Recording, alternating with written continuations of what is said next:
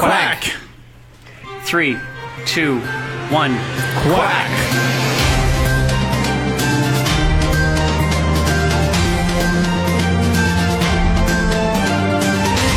Today on the Geek Out podcast, real world news bleeds into geek world news, and we're here to talk about it. We'll also be talking about a board game developer, not a board game developer, a game developer who was bored, who made a non medical face mask with LEDs in it so it looks like you're talking when you're talking. Oh, neat. Thanks, Pol. The Mandalorian season 2 is on track for October 2020 release date despite the pandemic. We've got a better look at the Batman's Batmobile through concept art. And just what the fuck exactly is going on with J.K. Rowling? I mean, what? The fuck? Nerdy is the new sexy. It's good to be a geek. The Zones Geek Out, the podcast. Okay, you good? We got I an want that as my rate. He left the room again. that- What is going on? I want that as my intro, by the way, or my. Uh, Why did he leave, Art? Do you know? I think he's trying to make lunch as well. He's trying to do a million things. Good lord. But I want- It's the Zones Geek Up. Sorry, go ahead. No, sorry. I was gonna say I want that as my ringtone now. Now, like that was It's pretty good Yeah, ringtone. Yeah. it would it would last for uh, a long time until your voicemail picks up.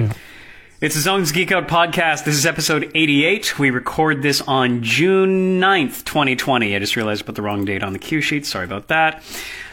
I'm Webmeister Bud. I host Bud's Weekly Geek Out Wednesdays at 7:20 with Dylan and Jason in the Morning Zone. Hey, I'm DJ Boitano. You can hear me every weekday doing the mixtape in the afternoon zone. I'm Pol Bustino, and just really quick, oh, we d- for, uh, we did not mention last couple of weeks or whatever it was how Kirsten and I are doing in our activity challenges, and uh, Oh, yes. this should show you what kind of a, a gracious winner I am. I actually won a week and didn't even mention it. Forgot to even mention. Forgot. No, Squeaked no, out no, a win. No, no, he's not a gracious winner. Forgot is not the same as being gracious. No, you're mentioning it now squeaked out a yeah now i am but at the time because because you had not won by last oh. Tuesday. You won on It's- Wednesday. no it's been that now long it's been that long because now you have you have won Yeah. an, another week now No, we're only three days into this next one. no no no no this you is won your first opportunity to mention your win because you No, won last abs- Wednesday. now no no because you have It's a good since, thing I got a record of this on my. yeah look at your watch. watch kid no i we got won four days left a full week went one. by and then you won another one so we're No. two competitions out from me winning No. Kirsten! Okay, yes, you're so you're such a gracious winner. You're right. Wow.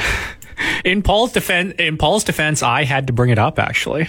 Yes okay. After listening to the last podcast, it wasn't brought up at the start, so I actually asked for it. You know what? I don't know who's talking because you didn't even introduce yourself. You didn't get a chance. so, I, so just for the record, I squeaked out a win against Kirsten, and I'm very happy and proud of it. And uh, then I took, because I, know, because I then we did another competition. I took the whole rest of the week practically off, and Kirsten destroyed me by like a thousand activity points, whatever that means. And now, now again this week we're in kind of a tight race. It's anybody's game. So I just wanted to put that out there. I hope people are enjoying. and you are. I already said Pol Bustino. and Oh, he's he's Paul Placide. and Yeah, but what, what are you part of? Eh, like, well, I, I am um, hoping that people are enjoying this because you know it's good that we're doing this in quarantine time still. Uh, hey everyone, don't forget pandemic still, and people are doing what they can to keep active because. Honestly, at the beginning of this thing, I was like, well, you know, there's kind of two ways you can go about this. You can turn into a sludge man who's mostly made of couch, or you can, you know, do something to get a little activity. So that's what I'm trying to do with Kirsten, and I hope that she feels the same way, and uh, that that's somewhat uh, inspiring to others who may be listening, uh, who want to feel like they do that. And I host the Afternoon Zone. And I'm Art Aronson, and I'm Art you. Aronson, and I am inspired by that, Pol, Thank you. Good. and you too, Kirsten, obviously, because you're you. Oh, you're Art Aronson. That's who you are. and you do the news or something? Is that what you do? Yeah, yes, yes, I do the news. Yeah, That's good to hear from you, Art. Oh, good to hear from you. What is all of happening? Your intro, hopefully. Uh, and I don't think Oh, we geez. interrupted Art that much last week. Bud said that we interrupted you a ton last week. I don't think we did. No, I only heard one. There, there was, there was a moment at the end though, which is was kind of funny because it was at the end where it was like Art was gonna say something and then Kirsten completely talked over him, and then I could just pi- picture Art in my mind getting up and leaving the room, not because he was mad, Yeah. but because he had to. He had to do the news, but it it could have come off like that. It's like, well, we interrupted him for the last time today.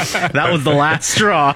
And here's the thing: I was editing last week's pod. I'm I'm telling you guys on our Slack channel that uh, how many times Art is being interrupted because I'm having to remove from his voice track the number of times that he says, "Yeah, but I," and then he can't because somebody else is. So no, no, no. Honestly, there were about six instances. I only left that one in because you guys came back to it. Otherwise, I'm just editing these things out. In Speaking of you editing last week's Paul, Please don't edit that part out. Caboose on the Art is interrupted train. What were you gonna um, say? I, Oh, no. I just want to say that I'm not happy that we were censored from all of our Sexmeister Bud talk. You were know. absolutely not censored. What I was talking about was just some brevity, just some unrelated stuff. I still got in all the frickin' bunk that you guys were talking about me. None of that was lost. And there was so much of it. Okay, well, good. Ah. Now, Bud, I'm glad. I'm so glad, Bud, that you're back to address. So, so please confirm that you are a man who, at forty dollars a pop for expensive underwear, prioritizes their genitals. Bud, You know what I will note, Pol? Oh. you have inspired me because I signed up for a MeUndies subscription mm-hmm. actually last week. Great. That you know what? Honestly, thank you. That's great because, I, like, here's Yeah. the thing.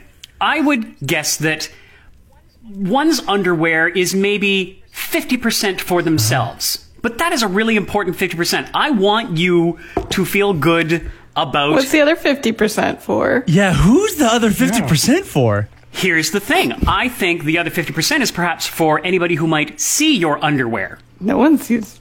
So I think that's a I think that's a good argument to to put into it, right? He's right. He's absolutely correct. so can we just like talk about the fact that fifty percent of the time people are seeing Bud's underwear? Yeah, because Okay, even that- I'm maybe that's a bad example. The fifty percent, But, like, I'm a sex pervert, certainly, and love walking around in my underwear, but I still would think it's like an 80 30, 20 split at best Okay, because fine. you just walk around all day in your underwear, just in your pants, just for you. I'm no st- I'm no statistician. And My it's, point it's touching is, your skin. But wow, okay. if you're doing the five for twelve or whatever, you know, multi packs of Yeah. bad quality, squishy, whatever that you're doing, don't just think about yourself. Like my point was, yeah, like the me undies thing is great. That makes me really happy. I was I was going to make the argument that I want you to think not only about yourself, 80%, but about anybody else who might see your underwear, 20%, maybe 30% with you, because I know you love to just drop trow at any given opportunity. So I'd say you're more than the average amount of people will see your underwear. That's but true. for the you know the slightly more important people in your life i think it's i mean don't you like it when you see nice underwear on other people What? What is this question? Can we get the like the back? He's uh, so right. Can we get the backup? Be be this is Bud backpedaling here, and it's amazing. I love. Yeah, it's great. He's embracing, and it's true. He's uh, he's so right. my point about this is that i came out of that highly embarrassed but more feeling bad for you paul because like, Yeah. Uh, yep. I don't know about Art. I don't know about uh, Bryan. I don't know about Johnny, but none of them mentioned anything disparaging about my choice of underwear. So maybe they're concerned about their uh, waistband No. comfort and fashion too. I don't I don't know. But you with the 12 for 5 packs, I just I felt know. really bad for you and I'm I'm glad you're doing the MeUndies thing. That is something. That is a step in the right direction. He's underwear shaming you right now. He's he's the fifty percent that has to look at your underwear, Pol, and he doesn't like it when he I know. sees it. I fa- yeah, that's that's super fair, and that's again. I signed up for a you know a good comfy underwear subscription Great. thing. It's like twenty five. Did you get the Star Wars ones? Yeah, that- no, they don't have Star Wars ones. Yes, they do. oh, do they? Okay, well I'll check. Yes, they I'll do. try and buy those then. Oh yeah, MeUndies serves me ads on Instagram all the time. They have matching Star Wars ones, so oh yeah. Oh, nice. Okay, well, cool. Yeah, and you know what? I'm excited about it, and you're right. And it's I should have been as an adult prioritizing my undercarriage, and I'm glad that I are. And you inspired me, so God bless you, bud, for that. and I wish we were getting even a penny of that sweet MeUndies podcast advertising money. Yeah, because they advertise a lot on podcasts. Yeah. except this one. And I'm Kirsten James. Oh my God. Have we not got to you yet? No, I'm Sorry. That was beautiful. We we mentioned her husband and her her husband's support for Bud's my underwear before we even mentioned Kirsten. oh my God, I'm sorry. I I also just want to say really quick, yes, congratulations to Pol to winning your thing whenever you won it. But also, I'm sad because um, I finally got to see Pol after three months of not seeing Pol, which was very sad. And uh, had him over to the tiki bar, and my tiki. Yay. no, but it was so sad. My tiki bar uh, experienced performance issues, and I couldn't like after talking about the lights and like the show and all the like the cool stuff. that was No lightning? it was too, it was windy and like shit happened and like the lights didn't work and the sound didn't work and it was so embarrassing. But It was out of spite. It was out all of. You know what? I'll say, Yeah. Kirsten, you have nothing to be embarrassed about. I was blown away. I was so happy with your tiki bar, how it's turned out. You guys have really done a wonderful thing there. And, but what's interesting is that uh, Kirsten was uh, making us drinks and shuffling around and all that. And while she was doing that, I was getting notifications that she was closing her activity loops. Honestly, on swear to God. And I was like, okay, this is how she's Well done. winning these challenges is by mixing fancy rum drinks. yeah, Great job, Kirsten. Yeah. It's all exercise. it's all about balance. Look it, we ought to be expanding our bang bubbles, and I miss Bryan and Bud, and we all ought to have like a um a, a pod get together at some point as well, and maybe watch a movie or something. You Yeah, know I what agree. I mean? Yeah, Bryan, have us over to your house. You've got a nice backyard. Hell yeah, you do. I haven't seen your tiki Okay, bar well, you can come over here then. But then it's going to underperform for you too, and then I'm going to be really embarrassed.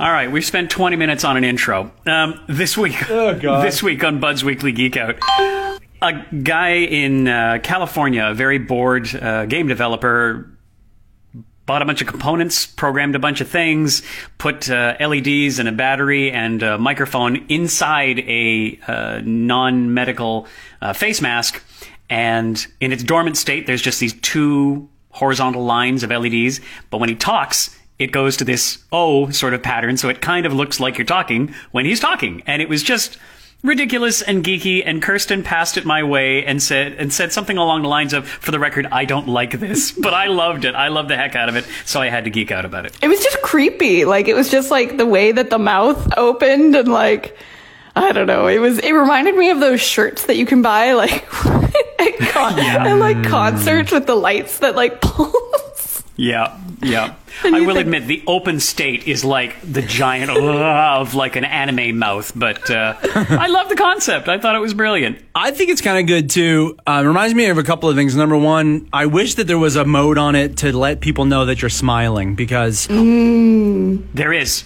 is there? There is.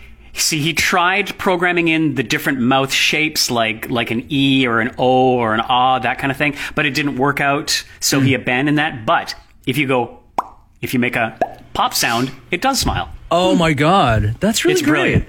Because when I'm walking around with my mask on, and this is a challenge for me the best of times, I am a gigantic, wild, bushy eyebrowed. Now my hair's all long and insane. I look like an insane person, and I see the terror on a lot of people's eyes when I walk into their businesses at the best of times. and so now I've got a mask, and so my my my defense against that ever is like a big smile. Hello, I'm here not to rob you. Um, which sometimes, you know, my smile is also insane looking. So I think, I don't know if that's helping or hurting, but at least I have the smile. Now I go in with a mask and I try to smize. I smile still and I try to smize so much. Hi, look at my eyes. I'm nice. I'm nice. I'm nice. Trying to uh, convey that to people. and so it's good that this thing has a smile mask as well because that's a challenge. I It's feel like. it's tough. I, w- I was out at a recent rally here, and I wanted to smile at other people at the rally, but no, we're all just gonna stare at each other through the eyes, and it's it was tough. I thought it was tough. Yeah. There's so much emotion. We've evolved to uh, to understand wh- exactly what's going on in another human being's face in a fraction of an instant, and that has in this mask society now been half taken away from us. And so, you know, it's like this might seem silly, but it actually, I think. Uh, for the time being, is kind of an important uh, initiative. And the other thing I was thinking about too is it always bothered me on Futurama when Bender's when Bender would talk, it looked like teeth and then like it would move in a certain way. And I always thought it would be better. And other robots on the show did this. I always wanted either like a moving wave form to go in his mouth or like blinky lights, just like a blinkiness instead of the way that like it moves. Go if you if you're a fan of Futurama, you probably know what I mean. Do you guys understand? Oh yeah. I have to rethink about. Yeah, I think I'd have to see it. I'm, I'm Googling it. I, it's like yeah i just it always bothered me that for like their main character robot you know it was interesting what they did in the design phase for for various robots and to to like an, um identify talking you know without without their mouth moving Oh, I see what you mean. But you're saying there was no facial emoting, right? no it's just in the mouth it's just in bender's mouth Yeah. like bender's eyebrows move and stuff like that but it's just in his mouth how it uh, it shows talking I just thought it was like a it was a uh, unfortunate creative choice early on, and they they got better. A missed opportunity to not have some sort of emoting in the mouth. You No, mean? just it can stay still the way it does. It just the way it moves, just the Ah. way the lines inside of his mouth move. That's all. Or you know, or it could have been a blinky light. Right, right. Yeah, I, I, when I first put you know the mask on and and got over the whole hell of wearing a face mask with glasses, which is a whole discussion unto itself. um, I looked at myself and I'm like, this is great. I am the good version of Optimus Prime. I am not the Michael Bay tiny lipped. You're never supposed to see his mouth. He has a thing over his mouth, and that's what makes it cool Yes. um, version of Optimus Prime. So, Yeah. and in in the beginning, I was um, I did try to smize. I did try to you know do a lot of the smiling with my eyes, but I found that, and maybe this is easier for me because I I think I'm kind of made of flubber to begin with, anyways. But I'm like. A lot of upper body emoting when I'm passing people now, so I'm like, I get a little, you know, little waves, little salutes, little highs, little, little whatever, nod of the head, even because, yeah, a lot of the the expression, a lot of the um, the the message behind what I'm expressing is missing behind my mouth. So uh, it, it, I'm I'm overcompensating with wild gesticulation. That's a, I'll try that. All right, let's talk about some geek news. No, I'm- can't do Bryan's segues. Bryan, those segues were fantastic. Oh Yeah. man, every time you, you, I heard you say, "Well," Yeah. I'm like, "Oh, here we go." Speaking of, You should just try it. Just try it right now. Yeah, Bryan, Well, those were beautiful last week. of- They- there were some long jumps. Speaking of sound activated LED mouth masks, Yeah. Jon Favreau promises no delays for The Mandalorian Season 2 despite the coronavirus. It's still looking to come out October 2020, and that makes my LED mouth mask smile. Perfect. There you go. Brought it back full circle. Good job. Oh god, that was difficult. He wears a mask. That's a no, that's a good one. Perfect. Yeah, this is crazy and awesome and also weird because um, the last episode of The Walking Dead hasn't come out and they finished filming it and it, it's in post and they need to edit it, but it's not coming out. Whereas The Mandalorian, it's all shot and it's in post, but they're like, yeah, it's cool. Yeah. So the the thing about The Walking Dead, I think um, that's what they said, and this is just conspiracy theory. Me saying that, but um, the the last episode of The Walking Dead, I believe, is probably going to connect to one of that like that spin-off. But that in itself has gotten delayed. So i'm thinking they're just saying well we can't do all the we have to go in to do these visual effects. I was like really? I could I can program a whole radio station from here at, at my house. And I haven't left my house in like three months. Slackers? Yeah, so and like seeing, you know, the Mandalorian and actually watching a few episodes of that, you know, the Mandalorian that kind of behind the scenes making of uh documentary series that they have on Disney Plus. A lot of that takes place in sort of isolated um rooms where you're not necessarily all at a location, you know, or you're not in this crowded room together. So Yeah. you could probably still do it properly while social distancing. Plus, he's wearing a fucking mask, you know. So there's a lot of different ways they're probably able to do this. And then the VFX, I'm sure Jon Favreau can do that in his Saks underwear at home, you Okay. know. For the 50% of the the people that are going to be seeing it. Okay. Well, they. They, they've also got that Disney money too, right? Like, That's I think true, that yeah. that's part of it is that they're able to set up those huge server farms under Walmart or wherever they live and actually have all of their people working remotely on it, where maybe um, AMC like doesn't have that server power. And, well, yeah, and that's the thing that sort of confused me about The Walking Dead was like, yeah, if it's all shot, is this not what? What did I miss? You just interrupted Art. Oh no, dude! I'm She so did another sorry. one of those. Go ahead. And I, I, You I- did it I- like- oh, oh Go ahead. No, no, no, that was my fault, bud. And back to the interrupting thing, I also said to Pol that in all of your defense, I probably didn't have anything of value to say. So, Oh, don't be oh, like that. Sarge. no. Don't want to hear that. No, this is one of his tricks. He does this all the time. Oh. He says a n- mean thing about himself because he wants to hear nice Yeah. things about himself. And then we're all supposed to go, oh, hey, come on, guy. No, don't say that about yourself. I'll give him a breastfeed later. Come here, buddy. You're good. to be honest with you, I think that the reason we we're interrupting you so much, this is honesty, is um because you're further back in that room. Yeah, this is a technical aspect. And I actually, we, we actually can't hear you very well. Like we can hear Pol, um, but you were like in a weird backgroundy. You'll sound great in the recording, but Yeah, this is a little inside baseball, but here's the thing: we can all see you in the corner of that screen. So, like, do not be afraid to put a hand up um, because there is this big white space. and then we'll still interrupt you. Yeah. Yeah, do not be afraid to put a hand up so we can keep talking and not let you get a word in edgewise. Because the audio from this uh, Zoom recording or this uh, Zoom chat is really just coming from the camera, I think, Oh. right? Like, I don't think we're being Oh. picked up in the mics. No, yeah. I don't think we're actually hearing you from your mics. We're actually just Oh no, hearing definitely you- not. No, that's why he's so quiet because the mic or the, the phone is so much closer to Pol than it is to Art. Really? Mm-hmm. That's weird. So, anyways, Art, say your Welcome behind the scenes, just like the Yeah. Mandalorian Right. thing that we were just talking about. That's amazing. I got three things to say. First off, uh, Okay, shut up, Art. I just got to say something. Yeah, let's start with one. Go, go, go. we'll see how it goes, and if it's good, we'll let you continue. No. Sorry, go I ahead. I too have Saks underwear, bud. Thank you. I have two Thank pairs you. of them. Strike one. What's wait? What's the picture on yours? Is is it a fun picture? Picture. I don't. wait, are you You can look. checking? You can look. No, I don't. I, I don't know. I didn't know there was pictures. But two, I can't remember um, what I was going to say with the other two things. Now you guys have gotten me Saul.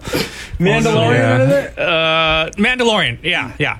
So about the Mandalorian, this sounds like it's coming straight from Disney, right? Because they need it here for Disney Plus. Because True. I don't know about you guys, but there's nothing to watch on Disney Plus right now. Nothing. That's it. That's all I have. Yeah, I'd say everybody's gotten their initial launch watching. They did all the they did the Mandalorian, they did all the recent stuff. They went into their back catalogs and it's flipping June now. And it's been a bit. And as great as the Disney library is, it's not growing at the rate of, you know, something like Netflix, which has a bunch of, you know, licensing deals uh, coming out more consistently. So yeah, you're right. They do need this. When and with the amount suppo- of people that, sorry there, Kirsten, uh, with the amount of people that just monthly subscribe, Mm. you know how many people are probably dropping off like, oh, we don't need it this summer, we'll get it back Mm. uh, in the fall. Well, and you know what is interesting? Sorry, Kirsten, just like real quick about this. oh, sorry about this. Just I want to stay on this subscription model thing because it would be easy to kind of say, listen, Disney, do what Netflix does. Just shit out everything once a month. Just have something ready to go. Shit it out. Let's go. I want my money's worth here. But that Netflix model has seen that subscription price grow. And so, like, when this month, the thing that they dump out is Snowpiercer, which is not good, you know, then you kind of have to look at, oh, wait, I, I'm paying twice as much for Netflix and mostly getting crap. Would I rather be paying half as much like I am with Disney and they slowly put things out that is of higher quality? That's the kind of balance that we're walking here right now. But I still think I'm gonna let you finish, Kirsten, but I think Pol, that's a really good point. Right? Uh, sorry, Kirsten. Um, because yeah, I've long been very tippy on the fence about dropping Netflix. Right. Uh, just because I, yeah, uh, the content on there is. Yeah, not quite the. Yeah, I'm more kind of more excited for what's coming up on on Disney, and I'm mostly because we we know I think further in advance. A lot of times it's like you get the 28th of the month, and it's like here's what here's what's coming on Netflix next month, and that's sort of all the notice that you get. Yeah. And and sorry, one last thing, Kirsten, before uh, please do talk. Um, I, I think still that the balance does tip in Netflix's favor in this discussion because it's not like one thing a month comes out. It's like thirty things. And they're trying to hit all their bases. And so Snowpiercer doesn't work for me, but I did watch like a Netflix exclusive documentary that also came out this month. And, you know, Queer Eye is playing constantly at my house. So do you know what I mean? Like, even if it's more misses than hits, there are still hits, things that keep me understanding that I'm getting my money's worth month to month. Whereas Disney, it's like nothing. There's nothing coming out. Sorry, Kirsten, please go ahead. It's okay, my port is not relevant anymore. Oh no, really? What, what was It It was something from like five minutes ago. Sorry, I just didn't want to get off this conversation topic. But I was also going to say something about this conversation. Oh. But now it's Now not, it's not relevant. It was probably about arts. It's probably about Oh, arts underwear. It's um, on the on the Disney Plus thing too. The it's not necessarily because of COVID that they don't have anything either. Because like Falcon and the Winter Soldier was supposed to be the first Marvel thing to come out on Disney Plus, but that even if we weren't in the middle of a pandemic, that wasn't really even supposed to come out until like July or August. Yeah, but to me that's bad planning. What is bad planning? To to leave it this long. Yeah, yeah, it, and uh, but and that's and I'm not defending. And that's not me defending Disney at all. It's just saying there's like, yeah, we would probably would still be having this conversation if uh, we weren't in the middle of a pandemic right now. Because the Falcon and the Winter Soldier is obviously right now delayed because they can't release Black Widow, and then so on and so forth. Um, but even if it wasn't delayed, we still wouldn't have anything new from them.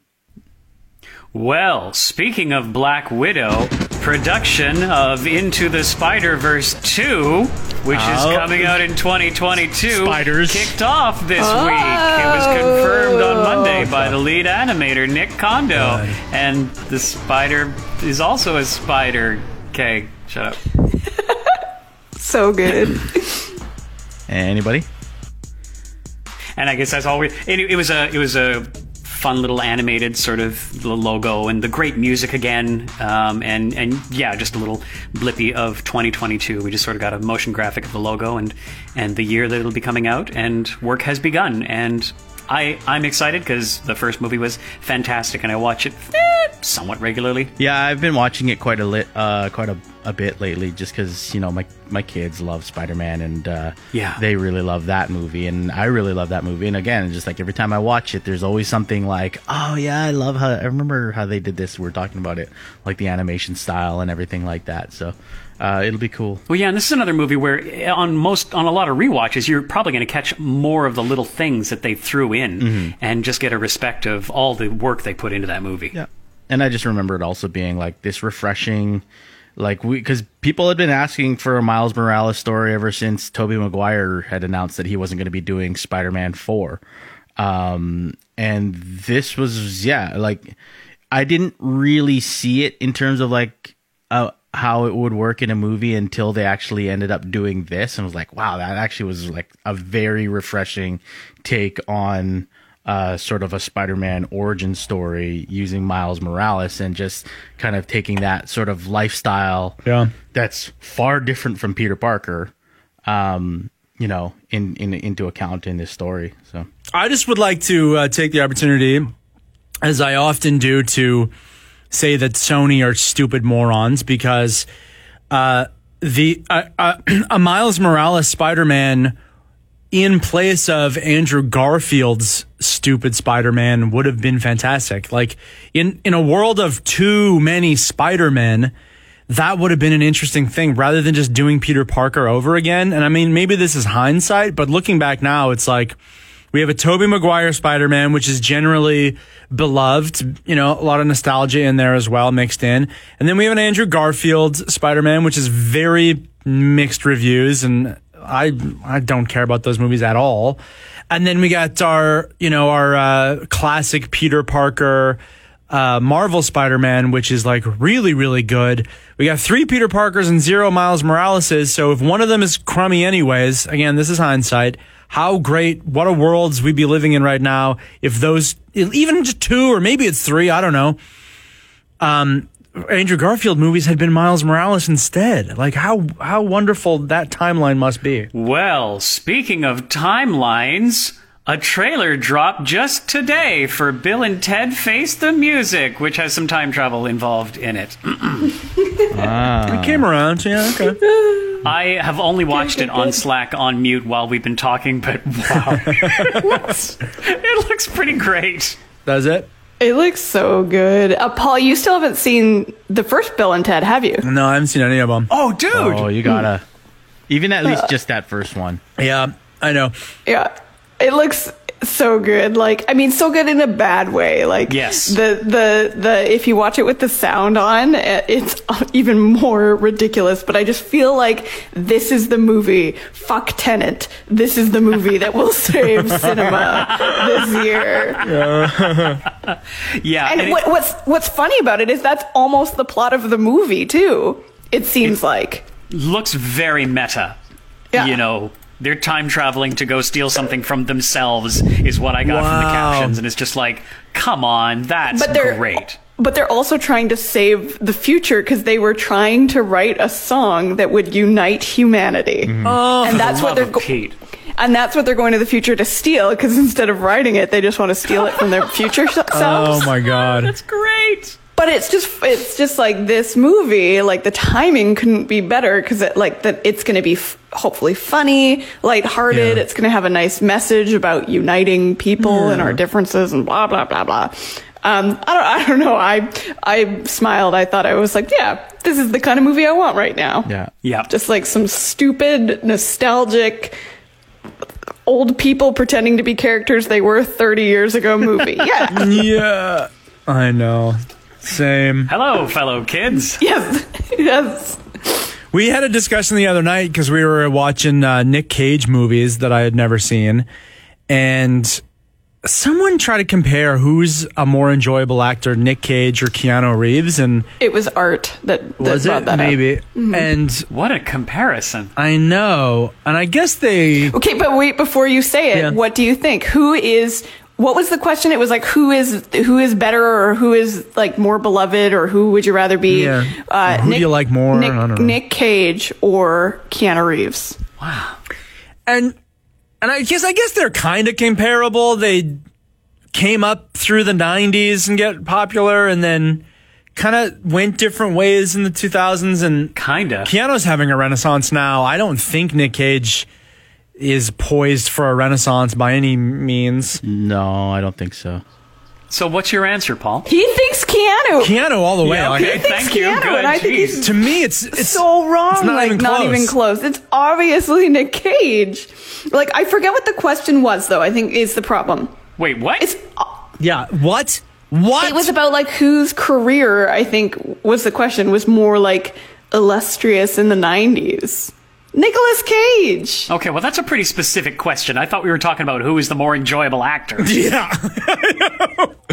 yeah, that's a really specific criteria. Like, if we want to talk box office numbers, that's different, but oh, okay. Right. Still Nicholas, still Nicolas Cage though. Like what the fuck? Yeah, Kirsten, if that was if that was a question, then I agree with you. But that's I think that's because Keanu Reeves didn't really have his like huge break until Yes. The Matrix, which was like late '90s, early mm-hmm. 2000s. Yeah.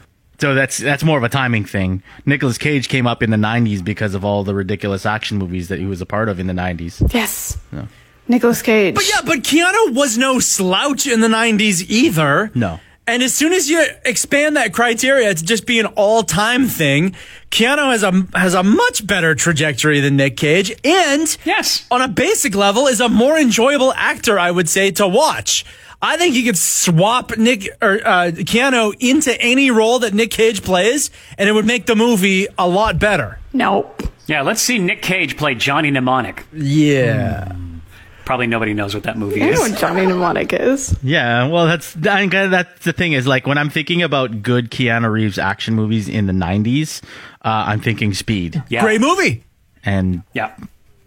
that's basically it. But I think he's always the same character. It's Keanu Reeves playing a Keanu Reeves person. Are you kidding me? That's what I'm thinking about Nick Cage. Mm, yeah. No, Nick Cage is always different, especially when he's playing John Travolta with his face off. Oh, man.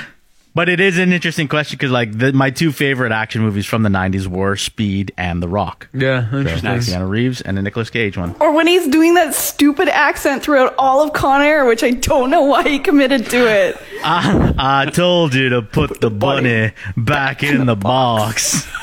so bad. I love Nicolas Cage. He's bad.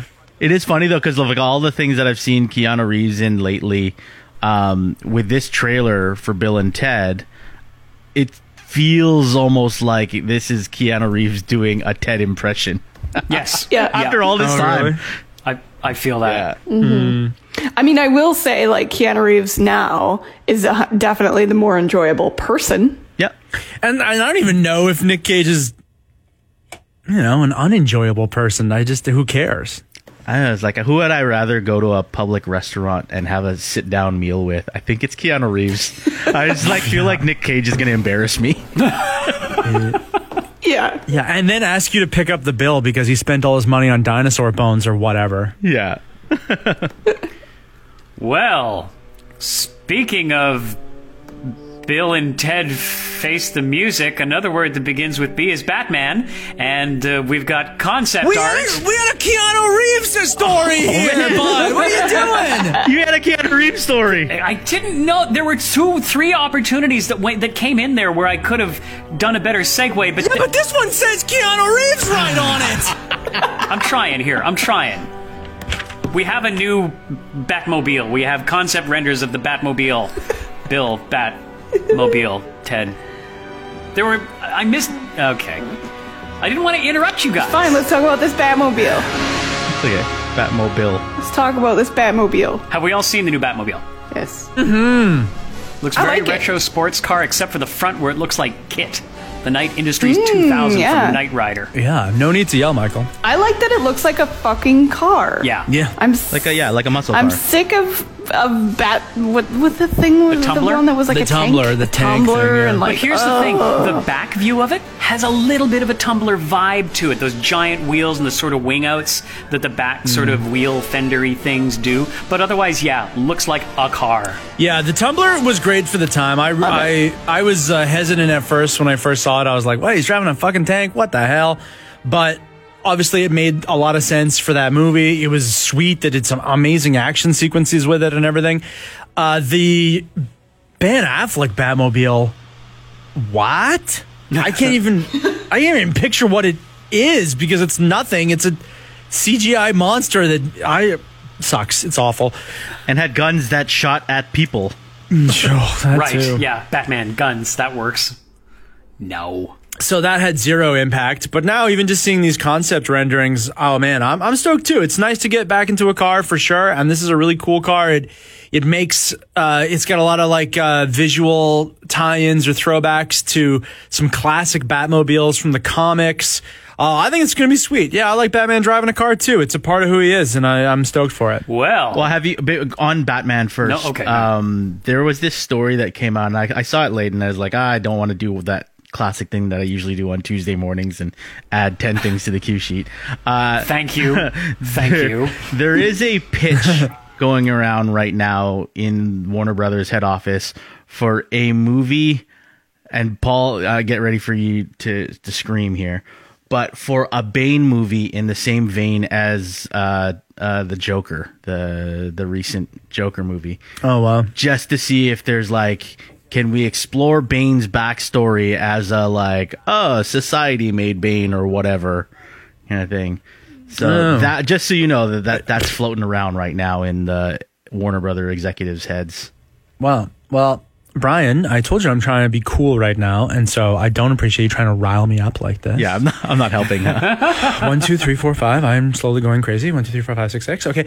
Um, but I don't mind that. I I uh, I think a big part of the the reason I hated the Joker, of many reasons, was it was like uh, that's enough of this character, and stop trying to, you know, shove stuff into a character that's been done so many times and so well already. It's try and do it again and just like slightly different and for dumb reasons. With Bane, it's like Bane is a very interesting character. I feel like who has been underserved in the movies. Uh, let's not even talk about Batman and Robin and how he's Bane Smash or whatever he is. Bomb. Yeah. Uh, yeah. I think uh, The Dark Knight Rises actually did a great job of turning Bane into a physical, physically imposing threat, as well as like he is supposed to be. I think from the comics, like. Uh, like a super, you know, politically motivated and like a genius level threat. That's why he's so threatening to Batman is that he's like he really is committed to his cause and all that.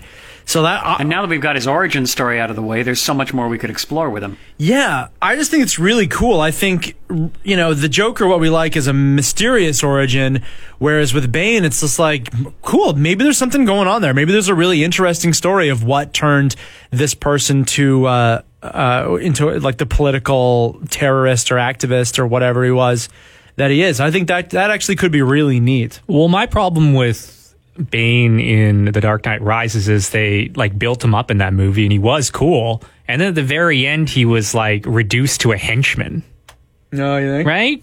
I, I thought that's how it ended with um, Raj Ghul's daughter, and he was Because Uh, it turned out he's sort of more of the side character. To Yeah, I, I forgot Oh about yeah. that. yeah. Yeah, that's that's true actually. Yeah, that was a that was a plot point problem that I had with that movie. But uh, overall, Tom Hardy's interpretation, minus some of the not being able to understand what he was saying, uh, but it, but yeah, yeah, I'm with you on that one, Pol. Yeah, I, I like, you know, that Dark Knight Rises has made me appreciate Bane as a character a lot more. I think it was a really good choice to have him be a villain and to play him the way he they did. Um, I really like him. So that, no, I'm cool with that. Did you guys also see that uh, news came out today that, that in this the Batman movie, the Penguin, Colin Farrell? Farrell.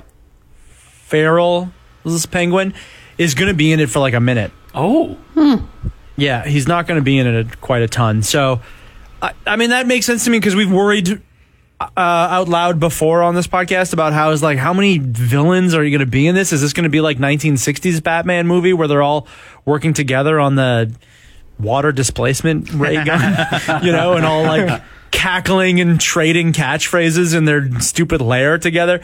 Um, and it, it sounds like no, they're going to be used kind of uh, sparingly each of them, maybe. So that's that kind of gave me some So uh, is that cl- a clue that they're trying to make this that much bigger of a franchise? I guess. Well, I guess that it's Batman, so they're always going to try to do that. Yeah, I yeah, I think that was exactly it. Because also, I think it was in the same or a or a connected article. They were also saying that if this thing is a hit, they do want to continue making movies, and they are interested in introducing the Joker into this interpretation of it. Which Joker though? Like a new Joker? Or Well, a new one. oh wow. Yeah, yeah, yeah. So, and I mean, look at if you've got Batman, you're gonna want to take a swing at the Joker. That's just how it is. I know we're on our thousandth interpretation of Batman, but Batman and the Joker just go hand in hand. So again, I'm not like screaming and upset about this because once again, the Joker and Batman together makes sense. Um, s- saving him for a second movie like they did with The Dark Knight makes sense. Not just going straight to the Joker, right? And it's the Joker movie by himself without Batman or or a child Batman is what really pisses me off. So I, I mean I accept it as as much as it's like we're getting another Batman. Okay, obviously we're getting another Joker. So then on this Bane thing though, like where do you stand on like say making a, a villain another villain movie without a hero? Well, yeah, I mean, I think the Joker is kind of a rarity, or not a rarity, but it's specific to the Joker that the Joker really plays off of Batman is what makes him most interesting. If you ever see there's like comics and spin-offs and cartoons and stuff where like the Joker and Superman are like antagonizing each other. Really? It's like, yeah, it's like, mm-hmm. shut up, get out of here. This doesn't work. So similar, I think that the Joker needs Batman and the Batman needs Joker. Whereas with Bane, it's just like, uh, it's a kind of a newish character. It's kind of a, a broad character that could work well. It doesn't have to be so intimately tied to Batman to work. To your question, uh, Bryan, about having another villain movie, I don't like these villain movies. I'm just not a fan of it. And we've been watching some 90s action movies uh, of late and your choice movie night that we have. And they, they, they were one off movies. They these those type of movies aren't really being made anymore because there's so many superhero movies, which I enjoy superhero movies, but to have movies based on other superheroes for villains, it's it's too much overkill. Too too much. A one-off Bane movie that is separate from Batman is as close as we get these days. Yeah. type of thing to a one-off action movie that just tells a story beginning, middle, and end, and then is over, and isn't set up for 10 million sequels. I agree. Well, speaking of one off villains, Donald Trump coined this thing called Space Force. Oh, Getting political. However, bud! Fuck yeah, dude! However, um, Netflix was were the first organization to make their show Space Force a real thing. So if this went to litigation, Netflix actually has uh, an advantage over the United States uh, for owning the trademark to the phrase Space Force, which Hilarious. made me so happy to read. I just thought that was amusing as all get out. It's absolutely hilarious. And I think we are going to be talking about Space Force a little bit later on here, but Yeah. uh, just like, is this something the U.S. government is going to go into litigation for? Please, please let it happen. Please let it happen. So good. Um, we have a bunch of real world news to talk about because you know we're not going to shy away from from this stuff. And I want to start, Kirsten. With are you awake? Did you fall asleep? What's happening here? Okay, just look back up. Okay.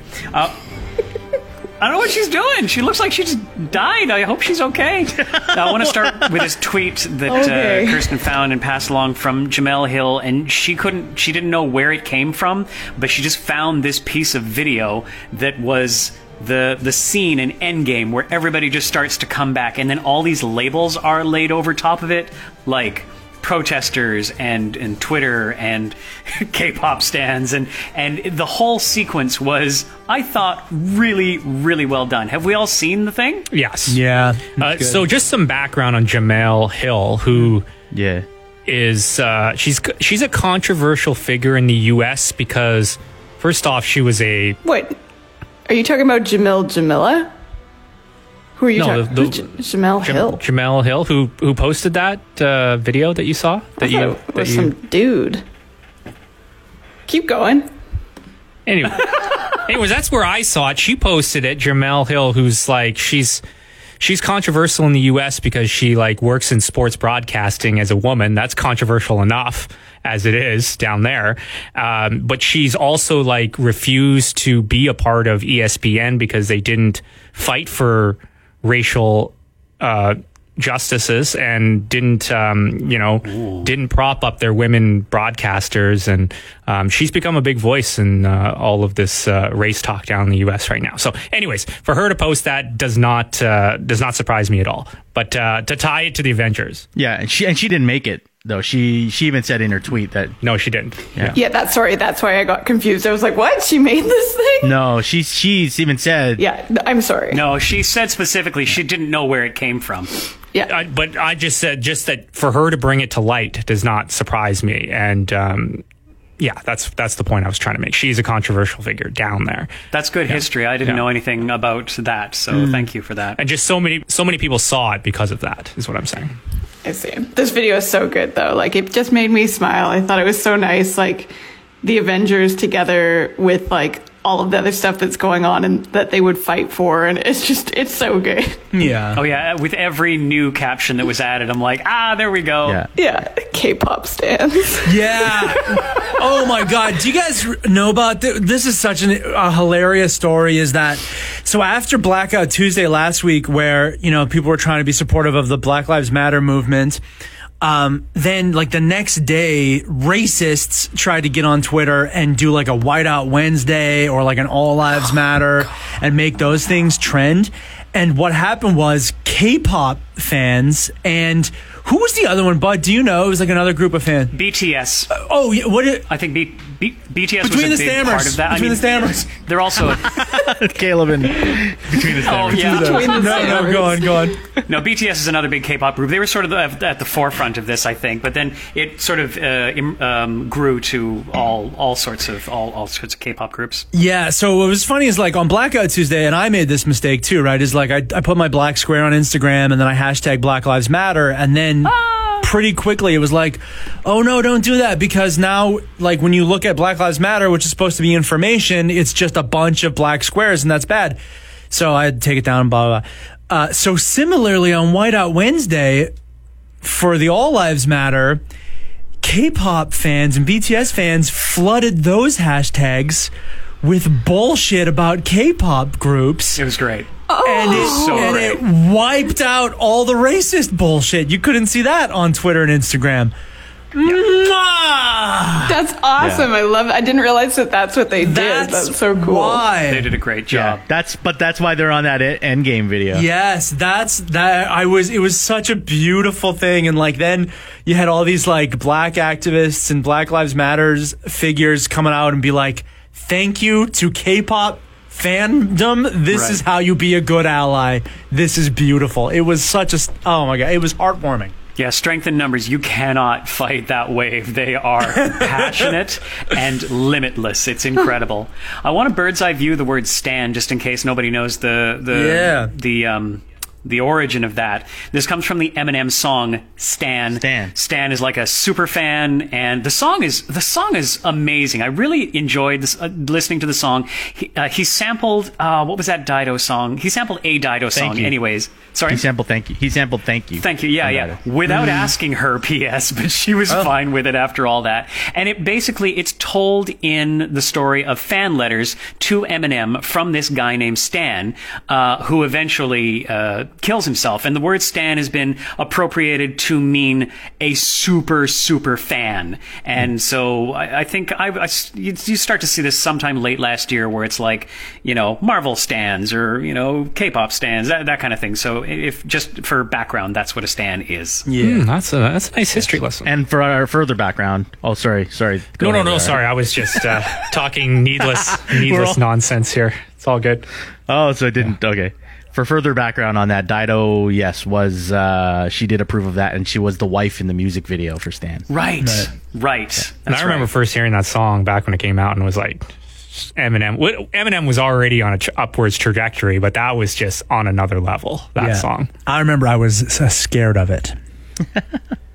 What? I wasn't allowed to listen to angry music. Oh, I see. Oh, I see. I see. but to go back to this endgame thing, uh, even Chris Evans had tweeted that this is fantastic. yeah, that's so nice. Speaking of not fantastic, I probably shouldn't be doing these segues in this section of the podcast. But anyways, um, yeah, the, the the Punisher skull has started to come back on the um, the uniforms of uh, police officers in uh, during uh, during protests, and um, yeah, it's uh, kind of been an awkward phase for Marvel uh, as as this symbol of theirs has been um, appropriated, but there's just all sorts of magnifying glasses on what uh, on what people are doing, and and especially on the police these days. Did you guys all watch the last week tonight John Oliver segment on Yeah. uh, Yep. police this week? defunding police and yeah. It's pretty great, and a million good points are made in it. Um, uh, my favorite one was uh, "Fuck you forever, Tucker Carlson." I thought that was beautiful. Oh, the worst. But um, no, uh, one of the one of the good quick points that he makes is that like uh, uh, media is just flooded with these images of you know a renegade cop who plays by his own rules, and that right now is like, whoops, what are we gonna do about that? Do you know what I mean? Like whoop whoopsies. That's very pervasive in our culture, and it's now very problematic as we try to have these serious discussions. So that's another example of that. yeah, how does and it's also because he does go into um, kind of the whole th- information about defunding the police and that that kind of movement and and talking about police funding and I wonder how much you know funding and budget it took to sew those patches onto those police uniforms. Hmm. Yeah. Yeah, it's it's a very interesting conversation. Last week I was like, "Oh, I don't know if I could say defund the police," but now I'm just like, "Hell yeah, I'd fucking defund them." I'm like almost there anyways. Um so I saw a, a sign at the rally on Sunday that was like demilitarize the mm-hmm. police and I was like, "Oh, that would be a nice mm-hmm. start." Mm-hmm. Certainly, but uh, no, even in our own community, and I don't want to, you know, we can't get probably too into this topic. It's a big one, but I, I think it's very interesting. And I remember, you know, a year, two years ago, I remember here in Victoria, the police themselves saying, we are called upon to do way too much stuff, stuff that should be way outside of our purview.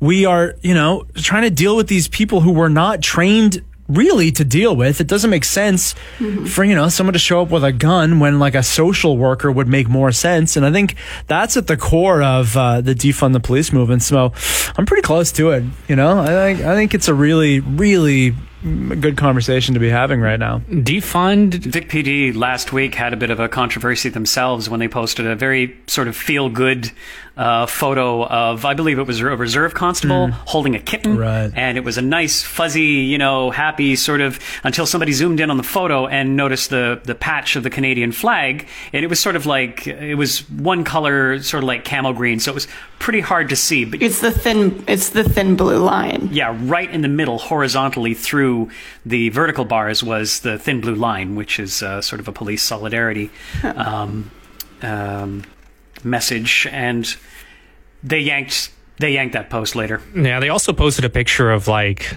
and it was completely by by accident, but it was just really poor timing. It was a video of one of their police van cruisers that was like getting fixed up. Oh, yeah. It was just it was just really poor timing. So whoever is like doing their social media needs to, uh, you know, read the room a little bit. And that's too bad because generally they do a great job on social media, I would say, the Vic PD. Sorry, Kirsten, go ahead. I was just going to say, like, I know it doesn't sound as cool and snappy, but I wish the slogan was something like reallocate the funds of the police. Yes. Yeah. Because defund the police Yeah. sounds scary on a surface level and on and on a very surface level, which unfortunately a lot of people aren't going to go deeper than that. Yeah. Um, No. Is is not what it's all about. So Yeah, it's funny because when I first was hearing defund the police, it, it, I, I processed it for a little bit. I'm like, kind of like refund, like just just sort of change, reallocates the much better word, uh, Kirsten. But yeah, you're right. It's not about like a complete abolition. Yeah. it's just about you know changing the the budget. Yeah. Um, and yeah, we've seen things uh, worldwide and local. audit the budget of the police. That's that that's the slogan of the revolution. right off the tongue. Audit the budget. yeah so yeah and to get you know continue with the political talk about it uh, i do think that demilitarizing the police sounds better than defund the police because Yeah. i think we need education just this is me personally on that level i know you talk about how you know defund the police that's what you think Pol it should be but i think we still need the police Oh, we and no we one's just- saying that we won't have them. That and that's the thing. It- But that's it, right? And and obviously those people who are police in this new system where you know, it's not systemically racism from the bottom up. Um, we want them to be protected. We want them to be safe to do their job in the community. Um, uh, so they, they need funding for that. I understand that, right? But, uh, but yeah, exactly as Kirsten says, it means uh, a huge reallocation of funds to prevent crime before it happens. A lot of times, like a lot of time here in Victoria, what they're dealing with is property crime. Well, guess why people fucking steal bicycles? It's because they're living in abject poverty and need money, whether it is to feed a, an addiction, unfortunately, or just to fucking survive and eat for that day. That's shitty. I don't want my bike stolen, but if we gave that person a place to live and uh, some food, they would be less inclined to steal my bicycle. And that's the exact reason that what we're talking about here. That's where that money should go. Well, it should Helping be it should be a place case by case basis too, because all of all of the country's homeless like to come out here. Yeah, and and it'd be great we- if the rest of the country pitched in, if Yeah. more money drifted out west, because that's a, a reality. What were you going to say, Bryan? Um, just in terms of like, I, I, I don't know if it's kind of a moot point now, but just in terms of like, yeah, the the slogan "defund the police." It is. I agree. It's it's kind of a scary slogan for somebody or for anybody, I guess, who's like that seems like a big change. Um, just so for wherever you kind of stand on this, when I'm talking to sort of the listeners here, wherever you do stand on it, just read the information. You know, get information wherever you can about it. I think that's the best uh, kind of thing we could say about it. Totally. Good point. Yeah, this is the thing that infuriates me about branding and sort of the soundbite culture that we're in is they needed some, you know, three. The rule of threes is great in comedy. It's great in, um, you know, visual design and whatnot. It's great in a lot of, defund the police. That's three words. And that unfortunately does not give you enough information. That sounds like a totality. Uh, that it sounds like Right. abolish the Yeah. police, you know, and again, more, more reading, more education is what's needed. And, oh, it's a tough time because so many people are not reading beyond the headlines. But what I have loved about this past week or so of, of the intense um, uh, focusing, amplification uh, on on the Black Lives Matter information is that a lot of this information is being detailed better than just a three word Yes. hashtag. So we're getting there. We need to do more, but it's just it's tough because we are in a bit of a soundbite society. And if what we're saying is like scary or doesn't make sense or whatever, I think a good place to start is what Pol suggested that Yeah. John Oliver 33 minute thing, like because it's it's nice, it's easy to di- digest. There's some comedy Yeah. thrown in, and he's very passionate about it. It's a good place to start. And I find that that was actually very well politically balanced. You know, Yeah, it was. It, really was. really was. So yeah, yeah. We'll link to that in the show notes. Yeah, it's interesting that Marvel like is somehow thrown into this. yeah, I just yeah. It touches all aspects of the entire culture. Right? And the, the So- Punisher is a very interesting character as an anti-hero. I, I I implore everybody to you know because he's commentary on the justice system. So I get it. It's very interesting though. Speaking of Marvel, owned by Disney, Disney Star Wars, um, Star Wars. Mark Hamill and uh, and uh, others have tweeted their support for John Boyega, who made you know a pretty um, one would think career risky move in his very vocal support of the of the Black Lives Matter movement, and it's great to see the support from the top down uh, for him and what he did and what he said because you can't not. Like it's so important right now. And um, yeah go john boyega. I thought that was brilliant as well And he The was leader really of the resistance we need. yes. And he was and he's really was pleading to to people not to like loot and riot. That was his big thing, right? And I think everybody can get behind that. Yeah, and it was you know it was sad that he had to even make that statement. Like I don't know if this is going to hurt my career, um, but I think and I hope that in fact it's it's been the exact opposite. I think it's galvanized him in my mind. Yes. you know as an important figure. And uh, let's not forget in Star Wars he was a cop who decided to take off his uniform. that's a really really good point pol oh my god Well, it's that's Jeez. that's a great point. Well, yeah, yeah. it's been very interesting because we as media, you know, don't touch politics, don't touch religion. You know, we, we are meant to be fairly Switzerland on all of these topics, like we as individuals and we as the radio station. And this has been a revolutionary time of Yeah. yes. speaking up. and not being so silent on these on these issues. Ah, silence is violence. Again, just this three word soundbite society. But it's it's an important time Yeah. to uh, to do so and uh, not not break the rules, but not hold to what we have done. Um, which weirdly brings me to my favorite example of um, of doing things the way they've always been done is Weird Al Yankovic's Weasel Stomping Day. Pol, the key line in that, Yeah. y- you know, it's it's a, a, a song about a day where you get to stomp on weasels, and the key line in that is it's tradition that makes it okay. Hilarious. Yes. Yeah, no, doesn't work Yeah. anymore. I, Doesn't work you guys anymore. all read that short story, The Lottery, um, as in high school, didn't you? Yeah. hilariously described on The Simpsons, uh, doesn't have any tips of actually how to win the lottery, but rather a tale of conformity gone mad. And it's so true. It's like it's a great, great story, and the best uh, Yeah. rejig of that is a tweet that I saw that just said, uh, "Tradition is peer pressure from dead people. Let go." Well done. Let go. And also, my mantra these days has also been from the fantastic Twitter account Not a Wolf, which is a, Yes. a, a wolf tweeting as a man. Uh, lay your heroes' tender necks upon the altar of a better tomorrow. Wow. I want to have that fucking tattooed across my chest because it's so true. Like, think, people. Let go of shit that is holding us back. Let's Yeah. get that Star Trek utopia fucking going here and let go of this nonsense. Yeah, and you're right, Bud. Like now is not the time to be Switzerland. I I truly believe that, and people might be listening to this podcast thinking, "Why are we talking about this so much?" We have to. Yeah. Please join Art and I on our new podcast, Politics and Religion, with Art and Pol.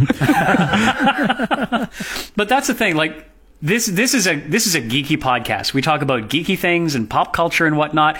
Well, these worlds are bleeding together and should be. yeah. You know this this stuff. Art imitates life, or or whatever. This Yeah. this this entertainment that we um, that we enjoy. Uh, so much of it comes from real life and now is an incredible time to be paying attention to that real life uh, because it's going to continue to affect all this pop culture and and escapism to a certain extent, uh, but also a bit of education in that escapism. Yeah, and I, I saw a really powerful statement I saw there. Uh, I mean, I'm big in the sports world, but there's talk about the NHL and the NBA and all these leagues coming back. But I saw a statement out there saying now is not the time for them to come back because people are talking about they need that distraction, but No, no, we don't need that distraction right now. We have to we have to face this head on, even as uncomfortable as it is. So, uh, and that's from people who love sports. For me, I'm like, I agree with that. I think it is. This is more important to focus on than escaping into an NBA game and believing that this doesn't exist. Oh yeah, in our I mean, world. I mean, it's an obvious point maybe at this at this time, but uh, you know the reason why this whole movement maybe is getting so much traction and attention is because there's nothing else going on because we're in the middle of a pandemic where the entire rest of the world shut off. Right? People aren't at work, so they're maybe that's why it's good timing. yes, yeah, absolutely, it is. I think it's why it's having such an impact. Okay, one more thing, no segues. One last thing to, to touch on before we get into reviews and recommendations. Oh, for the love of Pete. Speak. Nope. Um, J.K. Rowling. Uh, first off, say can we what- uh, rolling, rowling, rolling, rolling, Say Rowling. Cool. Row. J.K. Rowling. Rowling. Um, TERF. Trans Exclusionary Radical Feminist is the acronym. I'm not honestly even sure we need the ERF on there, but uh, it makes a better acronym, I think, for it to be TERF and something that you can say, wait, which is an initialism, not an acronym. Right, Kirsten? Anyways, What? No, turf is an, it would be an, an acronym. oh, an initialism is where you say it. Oh, okay. Yeah, and this is like DVD. Ah, great. Thank you. Which which stands for digital versatile disc, not digital video disc. Anyways, um, And you wouldn't say div- div- yeah, no, okay, fair enough. Thank you. I I'm gonna lodge that into my head and completely get it wrong and confused. Um, wow. Background on the J.K. Rowling thing. Um, Kirsten, she knows. quite a bit about this. We were talking about it over the weekend. Yeah. Jedi Kirsten. Can you like sum it up, Kirsten, like where it came from? Because because I saw a tweet over the weekend that was appearing on my Twitter feed, and I don't follow J.K. Rowling or you know any Harry Potter fans, but it was just all over my Twitter. I'm like, what did she do exactly? Mm-hmm. And I saw the tweet that she did something about sex doesn't matter, mm-hmm. and it was just like wh- it just didn't make any contact or any sense in the context of the tweet that I saw, which was ridiculous. The tweet that I saw. Yeah. So J.K. Rowling, this actually. Oh, I need to talk into my phone. Wait a minute. Where did I put it? Sorry. Too busy looking like a Jedi. it got cold in here. Um, so back in December, J.K. Rowling tweeted in support um, in the in in the UK. There was a landmark case about a woman being fired um, from her job in a think tank because um, this particular woman was standing up for what she felt was. Feminist rights with uh, which was very trans exclusionary like very um, uh, like borderline uh, like anyway it was bad but jk rowling put out this tweet and do you do you have it do you is the article you have bud does it have her tweet from december The article doesn't have the tweet. Looking for it. I've only got the more recent one about uh, people who menstruate. I'm I'm working on that let one. me just grab grab it because i think the context here is important okay But this has gotten this has gotten so much this has gotten so much talk. Like Daniel Radcliffe has had to address it. we'll get there Every single person who is a Harry Potter fan, who is like mm-hmm. everybody in the world, obviously, are like looking back at her work and thinking differently now. Like that's that's as crazy as it's gone. This is what her tweet in December said. It said, hmm. dress however you please, call yourself whatever you like, sleep with any consenting adult who will have you, live your best life in peace and security, but force women out of jobs for stating that sex is real? Question mark. And then it's hashtag I stand with Maya. Hmm. So you need to know the background on the Maya thing. Is it basically, like I said, she got fired from uh, a global think tank uh, for basically transphobic content. So the fact that J.K. Rowling was standing with her um, was was problematic to begin with. Um, fuck. And then this past Saturday, for some reason, she decided to fucking double down on it. I don't know why. Like, I don't know why she brought it up in the middle of Yeah. all the other shit that's going on in the world right now. Yeah. She just decided that she was going to double down on this thing that had kind of blown over. Um, and then on Saturday, she tweeted, what was her tweet on Saturday? I got it here. So the, there was an article that she uh, included, which the headline was "Creating a, a More Equal Post COVID nineteen World for People Who Menstruate," and she put the link in it and everything, and then she she puts in single quotes. People who menstruate, and then her own words are, I'm sure there used to be a word for those people. Someone help me out. Wumben, wimpund, woomud. And it was just a little anyways, that got her right back in the the turf spotlight, uh, as it were. And um, does everybody know what the Trevor Project is? Yeah. Came came from this uh, this movie uh, called Trevor. Very. Um, uh, let's see, the Trevor Project, leading national organization providing crisis intervention and suicide prevention services to lesbian, gay, bisexual, transgender, queer, and questioning young people under 25. Uh, I just want to quote one thing that uh, Daniel Radcliffe, who wrote an article for the Trevor Project, what he said is, second paragraph, Transgender women are women. Any statement to the contrary erases the identity and dignity of transgender people and goes against all advice given by professional healthcare associations who have far more expertise on this subject matter than either Joe or I, Joe being uh, Joanne uh, Rowling, Jo- J.K. Rowling. Uh, according to the Trevor Project, 78% of transgender and non binary youth reported being the subject of discrimination due to their gender identity. It's clear that we need to do more to support transgender and non binary people, not invalidate their identities, and not cause further harm. I, my problem was just the timing. Like why why why why like why stand on this hill now Oh, out know. of nowhere? Oh, I know. With all the things that are going on in this world right now, I just I was like, why am I reading about J.K. Rowling Well- on my Twitter feed? Yeah. Yeah, and Kirsten was right. Like, it's, it had all blown over, and this was just like, why choose now to poke the bear of the Yeah. world again with I this know. stance?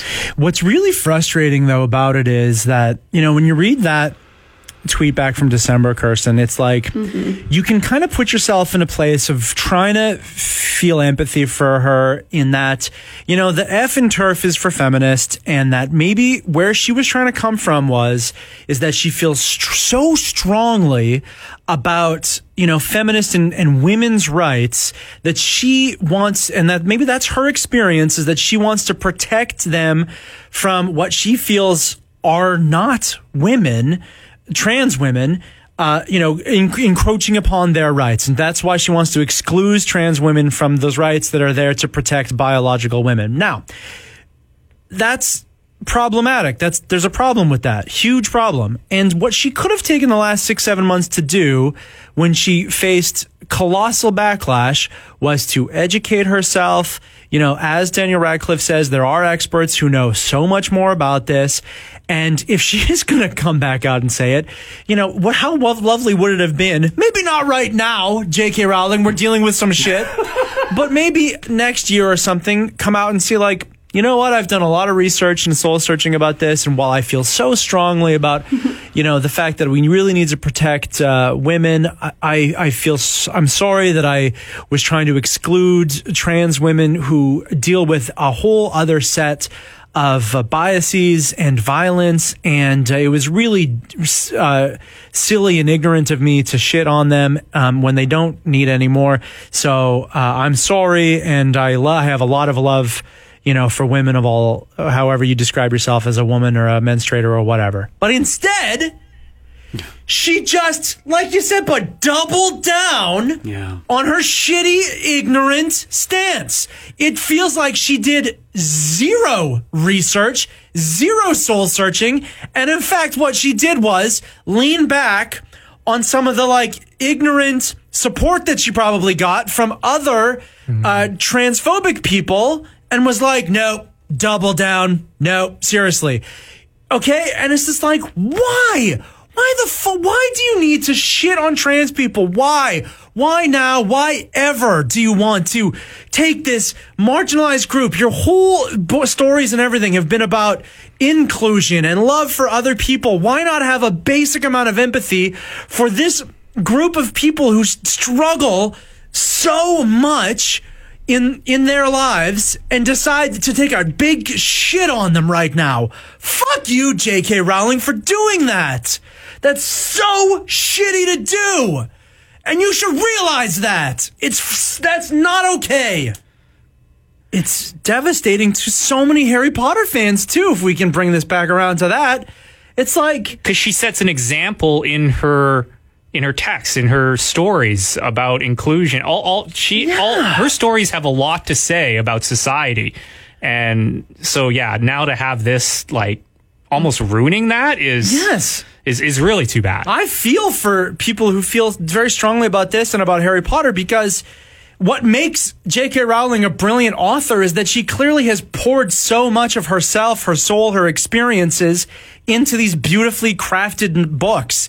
And now to know that there's a thread of like ignorant hatred in there and like well okay I'll be fair. It's a it's only a thread but it's a thread. And to know that that's in there as well is going to really change the perspective that people bring to reading these books and that's really shitty and unfortunate. Now listen through all of this stuff I am not telling people fuck you forever except for Tucker Carlson. Fuck him. But like people who are ignorant people who are you know go- going on different sides of these issues right now my whole thing is don't just flip them the bird and tell them to fuck off and fine unfollow me and block and all that stuff. I really hope that J.K. Rowling comes back around. These past six months didn't do it. How unfortunate. I really hope that in the next six months or before she fucking dies, anyways, that she comes around and decides to apologize for these statements and to really accept in her heart that what she's doing is damaging and ignorant and to understand why. And then hopefully we can hold those books in a better context again. I want change, not to just burn all the books and write her off forever. Team, I love you all. I really should get going and go prep a little bit with Jen, but uh, please carry on without me, okay? Love you all. That was sure- well said, Pol. Thank you for that. Make sure to tune into uh, Politics and Religion with Pol Bustino and Art Aronson. Yeah. Do you know how to turn this off after and save it? Yeah, I, I should probably get out of here pretty soon as well. But uh, Kirsten, I know y- you had some strong things to say to me about this over the weekend too, and I think you you had some pretty quality things to say, Yeah, Person. I don't know. I don't just. I don't know. Pol did a lot of yelling just then, and I don't really want to add any more yelling to it. So Harry Potter is very near and dear to your heart.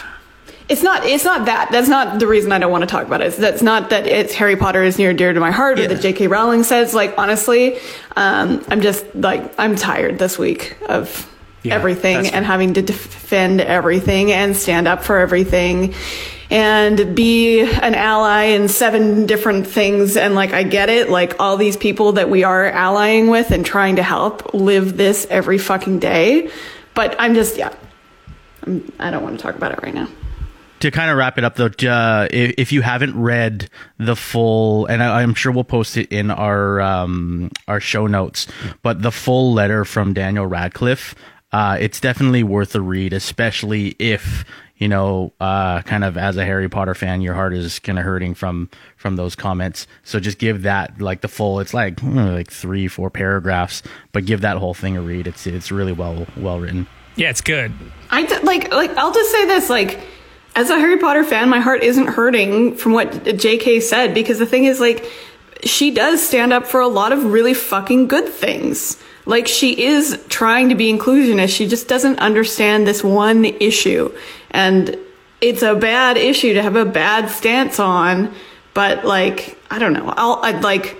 I feel like I should have no opinion because I'm not part of that community, but also I feel like th- there is a mutual misunderstanding of what she is trying to say with the people that she is fucking hurting. And they're, they're, I don't know. Yeah, that's that's good, Kirsten. That's that because that's what you kind of communicated to me over the weekend because I didn't really, I don't have a say in it as well, and uh, I just thought that you had said something very good to me about it, and it was something along those lines. So thank you. It's a mutual misunderstanding of what's going on right now. She's she shouldn't be tweeting this shit. It's a bad time. It's it's a bad look, but I think both ends of the spectrum need to take a step back and realize what she's trying to say right or not, and she needs to take a step back and realize what she's trying to say why it's affecting those people.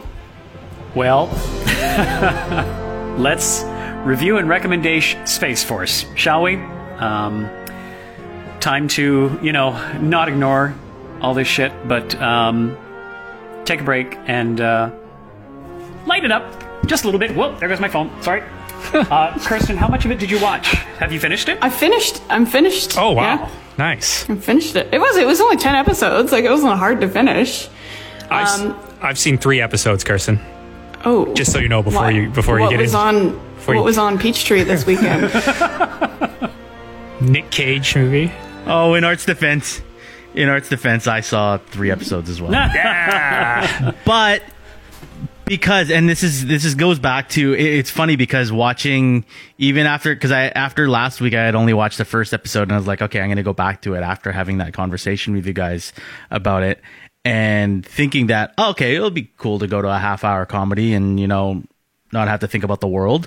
But like you said kirsten last week uh, you had said that like you know watching space force and watching a, a nice comedy you think that it's going to be a nice escape. But it is almost it's very real in terms of like this is it's kind of reflecting what's happening and it is obviously a response to a stupid thing that Donald Trump is trying to roll out. Um and so it's like it is right now a very real reflection of the world. So it in in like I watched it and I didn't stop I'm not going to stop watching I'm going to finish all the way through but I just I don't feel like I'm motivated to keep going as hard as I have gone with other shows just because it's not an escape at all. It doesn't No. feel like an escape. I think you're probably like at the point where I was last week. Well, actually, I'd watched five episodes last week, and I was like, this is, nah. but by the time Yeah. now that I finished all 10, it does end up being kind of like delightful and a little bit more escapism um, once they've set up their characters. Like having finished it now, um, I really enjoyed it. I'm excited for season two. Um, they, they do have some good characters. Some of them come around to be likable. I think that was my complaint last week is that all of the characters had very deep flaws that made them unlikable. And you, there was no one to cheer for, like no like like even like aloof likable character. Um, but having finished it, um, I, I I do I do like it. I thought it was good. Yeah, I've seen three episodes so far. It's my type of humor. It's a dry humor, and it's a com- like to me, at least from the first three episodes I've seen, it's a real um, commentary on the ridiculousness of. Uh, the state of American politics right now and um, how decisions are made at the top level. And uh, so for me, it, it's exactly what I want to see. And yeah, it's not an escapism in that sense, as you said, Bryan. Um, but yeah, I love the actors in it. Like, uh, I didn't know that John John Malkovich was going to be such a huge part of the the show, and he's delightful. And Ben Schwartz is great as well. And uh, I think Steve Carell's character is exact for me. That's what I wanted to see. I didn't need to see another Michael Scott. This is so I like it. I, I'm I'm I'm getting more and more into it now that I'm three episodes. Didn't we hear that? Um, um, fuck, what's his name from Beetlejuice? I don't know why that's the movie I'm pulling. Michael, Michael Keaton, No, not Beetlejuice. Alec Baldwin. Alec Baldwin. I don't know why that was the movie I pulled, but didn't we hear that Alec Baldwin was supposed to be in this? I finished No, I think it. we No, talked we about talked it. about we it. talked about it as a, as Oh. a. Wouldn't it be great if he came in as the president, not necessarily doing his impression, oh, but Oh, okay. just yeah, yeah. That's you, you- Yeah. Okay. The Geek Out podcast bled into the real world of Kirsten's Alec brain. Baldwin, famous for the movie Beetlejuice. Yeah, no, that was just us starting rumors. okay, okay.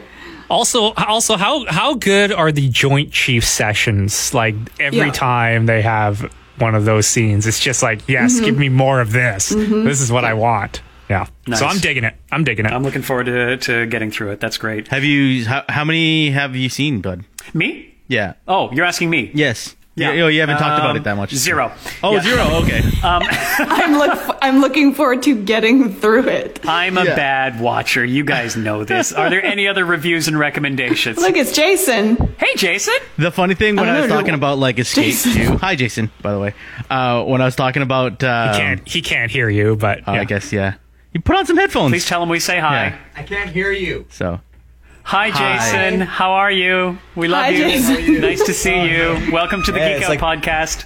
Yeah, it's like the nerd Brady Bunch going on here in front of me. Wow. and here I was going to ask for a rundown of the last punk show, but now I'm not going to ask you. Fine. Fine. It was the fuck the police episode. It was great. There you go. Uh, J- Jason's filling in for me now for the end of this since I have to go.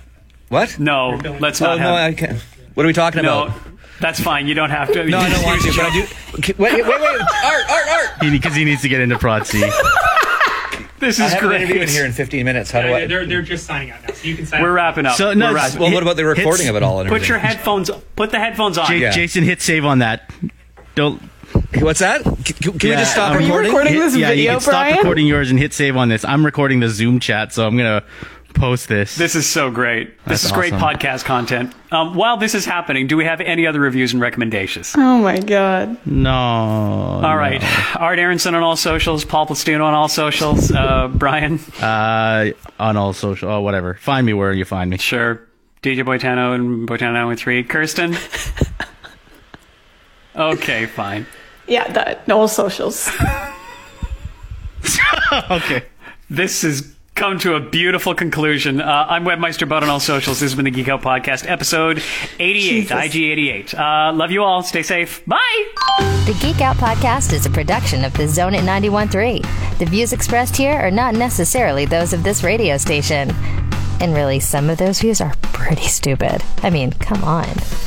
For more on demand audio from the zone, visit thezone.fm slash podcast or the on demand tab of our app. Thanks for listening, and thanks for being a zoner. You're invited to a PJ party. That's our podcast. Hi, it's Pol and Jenny from The Zone. The P stands for Pol and the J stands for Jenny. Every week we take the best stuff from our Victoria, BC based, parentally acclaimed number two radio afternoon show. And mix it with some extra spicy podcast exclusive discussion. It's available wherever you get your podcasts for free and to stream on thezone.fm. Give it a whirl and tell your friends.